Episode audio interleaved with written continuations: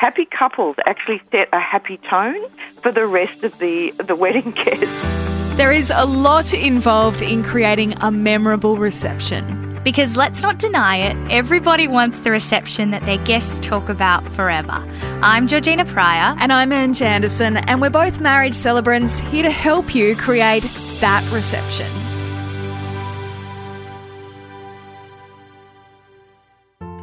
I'm well into the planning process, but I'm very excited because you are planning now. I know, now I know what you've been going through over the last, you know, year, and I didn't think it would be this hard. It's annoying. It's fun though. It's wonderful. I'm enjoying it, but there are lots of little details you have to consider.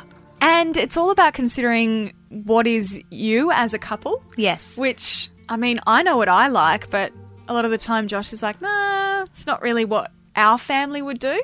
So you have to kind of come back to that happy medium and take a little bit from here and take a little bit from here. But yeah, it does all come into play. And of course, with the reception, you got to blend your two worlds. Exactly. And I mean, the ceremony is easy. I'm, I've, I've got that written in my head. Yep. But it's the reception that I want to create that fun atmosphere where it's all my friends and family in the same room, probably for the first time since my 21st birthday.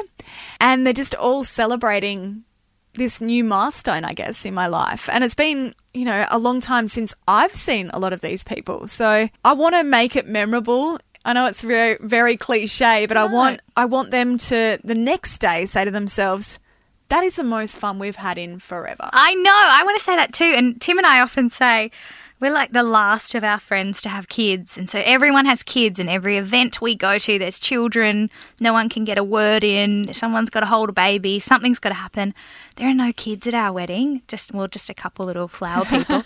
there are no kids at our wedding. I want everybody to let loose. Some adult time. adult time, maybe a bit of spotlight on us for once because that never happens with the kid conversations. But how do we make sure we do a reception that is so memorable and kind of brings that love in the room that you just can't forget? and not break the budget too. That's oh. another thing Josh and I are really struggling with at the moment is I did a bit of a costing and went to him the other night and said this is how much it's going to cost. And we're only thinking probably 50 people.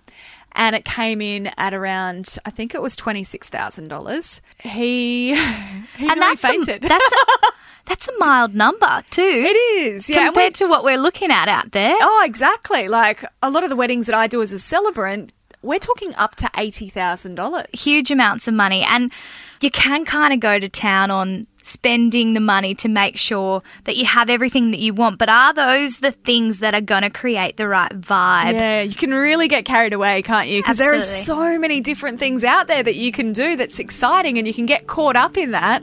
But you really just need to come back, as we say time and time again in this podcast, and just think about the true essence of why you are creating that day.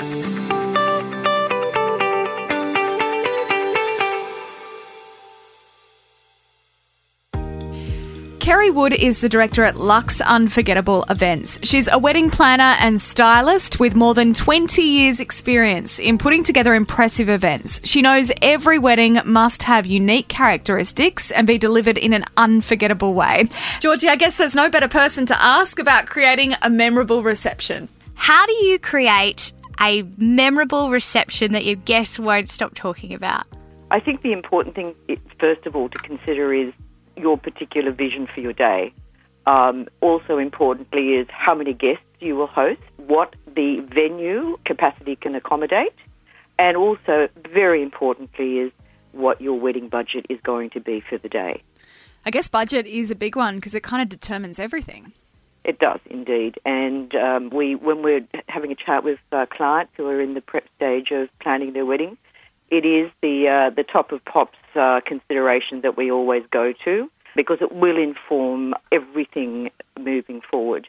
And clients often have wonderful Pinterest boards, and um, when we actually break down the cost of actually delivering a day such as um, you know a, a, very avant-garde large wedding maybe a vintage style wedding or even a romantic vineyard wedding and we actually deliver the cost associated with that there's often a small pause for thought.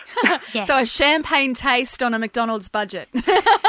well, I think we'd like to all have our champagne day, and um, there's always a, more than one way to deliver a champagne day. It's just going to have to be managed in the prep and planning stage and also the delivery stages so that we can actually achieve the client's vision for the day. Importantly, uh, in that mix will be the selection of suppliers, vendors, and venues that uh, will come into play and will become very much part of the uh, the delivery team. Yeah, we we always say that there are people that you end up speaking to a lot on the way to your wedding and then throughout the day of your wedding or the, the weeks leading up. So pick some people that you really like as well. Exactly. I mean, I always say also to clients, it's a little bit like choosing a school for your children. Oh. Um, possibly um, a gynecologist.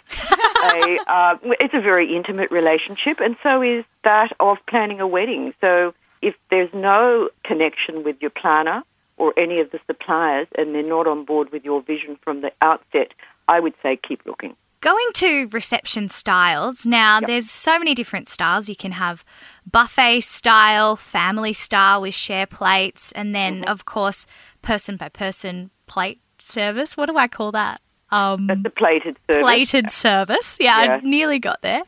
What is the order of, I don't know, expense on that? What is your view on the sort of level of class? I know your business is called Lux. So, what's a more Lux option and what's a more budget option for people that don't have a lot of money to work with?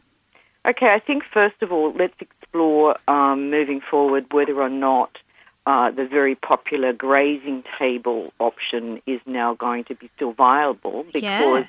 with the um, uh, health restrictions, we are going to see that the shared platters, which are very popular, yeah, I love Uh, those. I really do enjoy them. absolutely, and also the grazing tables, which are extremely popular and are wonderful. And so really- beautiful too. They're just stunning. Well, they're they're absolutely works of art in themselves.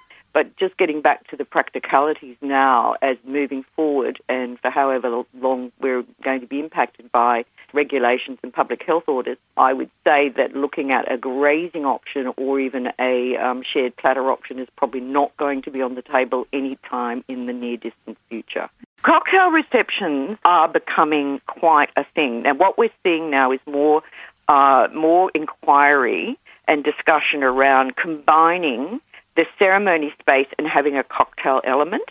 So we'll have the you know champagne toast and cocktails and canapes and so forth that are also served within the ceremony space. So you're combining elements of two, and it's a cost-effective way of doing it. It contains it well within three to four hours which I think uh, for a lot of younger couples these days saying, yeah, look, that works for us. We're going to put our, our dollars into possibly the honeymoon or we want to put a deposit on our first home or whatever else that they're looking to invest in. In terms of cost, depending on your caterers and the venue, uh, it's always a good starting point to check out an established venue because that's going to have a, a better distribution of financial opportunities than, say, developing a full hire, all dry hire marquee event, which of course, when we do that, we have to bring everything in from the ground up, build it, deliver it, and then tear it down again, probably on the fourth day. So that is a much more expensive option because we have to build kitchens, um, public utilities, bridal suites, and so forth. So that is at at the probably the highest end. And I think a lot of people forget that, don't they? They think Oh, that yeah. that could be the easier option and the cheaper option. That's the trap I'm in at the moment. Okay, well, it certainly it it usually is not um, uh, the, the the cheapest option. At, at first thoughts, it may appear that's the case, but it really isn't because the build can take up to 24 hours just in building it. So I always say go back to a traditional venue that you know that has a similar simpatico to the style and vision of your day. And I think right throughout Australia we're spoilt for choice in terms of the opportunities we have there. Bearing in mind the average cost of just the venue catering and, and beverage services running at about $27,000. So if you look at that for 80 guests, that comes in at $337.50 per head. Mm. And if you're looking at 120 wedding guests, it comes in at around about $225 per head. Now, that's just for your catering. So let's not forget, we've still got to add things like Linen. photography. yes, yes. Styling. I'll get styling, decors, uh, florals. Each one of those adds cost to the day as well. When we're talking about catering, you did mention that figure around three hundred dollars, a little bit more. thirty-seven fifty. Three thirty-seven fifty. Can't Yeah. can't forget that thirty-seven dollars and fifty cents per Yeah. head because that definitely adds up. Um, Every cent does add up. yeah. How do we know that we're getting value for money? Because that seems like a lot of money per head. Do, obviously, we sit down and we, we meet Yeah. with these caterers and we, we sample their food to make sure that it, it is what we want. Correct. Now, that is based on a uh, plated service. That's not based on a grazing table. Um, grazing tables usually start um, cost per head. So it would all depend on how many wedding guests you're actually going to host.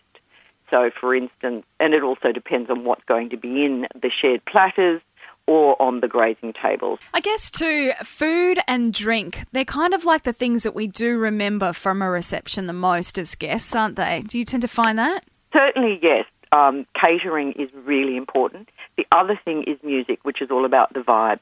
You know, Absolutely. um, creating that real party atmosphere and getting people up and moving about and dancing. Obviously, is a lot of a lot of um, our clients' desired results. So they're the, the real key ingredients. Obviously, the beauty of it, the styling of it, is really important, and people do remember it, and they take many photographs of the entry halls and the the you know the concierge tables and the guest amenity tables and of course the dining tables.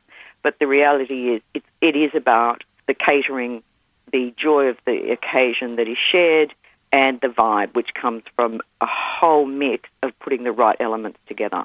Yeah, the word vibe keeps standing out to me, and obviously, there's lots of little things that we can do. And I might ask you for some tips for, I know I'm doing it yourself, but tips that you think are sort of no brainers to creating a beautiful vibe. I suppose lighting might be one of the top things on the list. Lighting is incredibly important, not only just to create an ambience, but it also for photography and videography. You know, if we're going to have a quite romantic evening and it's all quite low lit, that actually causes a major problem for your photographer. Oh, yeah, of course. So if you're going to want a more romantic vibe later on, it's better to get all of your, your major photography done earlier in the reception and then just have the rest of the evening as part of the party process. I think that, you know, when we're, we're putting the day together, we want to inject as much of the couple's personality. So it really comes down to examining, you know, what, what does this day represent to you? Who are you as a couple? What do you want? as the takeaway from this. And a lot of the time, it will be about maybe representations of themselves in the decors on the tables. It could be the entrance hall tables where they've included elements of family members who cannot be there for whatever reason. Quite often these days, we're looking at live streaming guests in as well who can't be there for whatever reason. Uh, and very particularly during these restrictive times, that has become a huge uh, opportunity to involve a broader guest list than what we can necessarily accommodate in the wedding space. Having screens so that you know we can have links to guests who can't be with us, but they can share their thoughts and you know participate in the toasting of the celebration with a happy couple at that time. That's always important. The other thing I would say is please remember that the pace and flow of the evening is very important. So if if you can accommodate a professional MC, I would suggest that you look at it because the reality is having Uncle Johnny um, as MC, who may have imbibed a few at the uh, post ceremony celebration, um, uh, the, the the pace and tone of the evening or the afternoon, depending on what time of day it is, is set by the MC's timetable. I couldn't agree with that more. I, um, Yeah. as a celebrant, am often emceeing the reception as well, and I think it is important to have somebody who is on the ball and is actually, yeah, following the actual rhythm of the day and not, you Yeah. know, going going AWOL like Well, your I mean, uncle will. That's why I always suggest that look, if the budget runs to it, um, is is to look at a professional MC, and of course there are there are as many um, styles of MCs as there are opportunities for styles of weddings. So, in summary, there are lots of little and big things that we've got to keep in mind. We've got to keep our timing in mind. We've obviously got to look at what's going on behind the scenes and the sequence of the day. There's lots of little things that you mentioned, but something that stood out to me, which I think in summary is probably something we can't forget, it's that it's about the two people and the little personalizations that you put throughout that reception really do set it apart. Absolutely, and that is the that is clearly the most important element that will come to the fore on the day, and that is the personality of the couple, which is, as you say, the day is all about the couple. It's a celebration of their union, their joy. They've invited all of these wedding guests and loved ones to come and share in that, you know, celebration on the day. But it really is about those two. It doesn't really matter what style or theme in terms of look or the catering vibe. Of course, these are all important elements, but we want to see happy couples. Yes. Happy couples actually set a happy tone for the rest of the, the wedding guests. Totally. And the marriage. Eh, well, yes, I mean, obviously that's a, a huge factor as well, but we don't want to see stressed couples worried about every element of the day because really that becomes quite infectious to the rest of your gathering as well. And I have seen that on a number of occasions where, you know, they've been so concerned about what's going on around them, they've really forgotten to take the time to soak up what is going on between the two of them. And I always suggest um, between ceremony and photography and before uh, the um, pre-reception canapes and cocktails, if they're having that, is the two of them take some time and just sit for a minute and really soak in what they've just accomplished for themselves. That's beautiful. I love it. Because the reality is that is a really informative day moving forward. And, you know, if they can all look back and say, wow, that was just the best day of our lives, which really it should be, short of the birth of your first child, I can't really think of another day that is more significant in anyone's life. As always, we do a checklist. Here's everything you need to know about creating a memorable reception. Your budget will ultimately determine what type of reception you can have, so be realistic from the start and make sure your spend and expectations are aligned. And there are many different types of reception styles you can go for grazing platters, share plates, buffet, cocktail, and plated service. But a reminder the current health restrictions are quite tight because of the pandemic, and some of these might not be possible. So it's best to discuss your options with your wedding planner, your venue, or your caterer. Remember, it's the little things that set the vibe of your reception, from the lighting to the florals to the tableware. Music is a big factor. Make sure your selection is true to you as a couple. If it's not, you'll most likely not want to be on the dance floor, and neither will your guests. Focusing on making sure there's a flow and a sequence of events during the reception plays a big part in making sure that everyone has a good time. So consider hiring a professional MC to work with your venue or your wedding coordinator on the day to make sure that this happens seamlessly. But above all else, this wedding is about you as a couple. You have to make sure you're creating your dream party, and personal touches are always memorable. Don't forget to, if you want to talk about wedding reception ideas, you can head along to the Wedding Secrets Bride Tribe Facebook group. It's a place where brides come to talk about all sorts of ideas in the wedding planning process.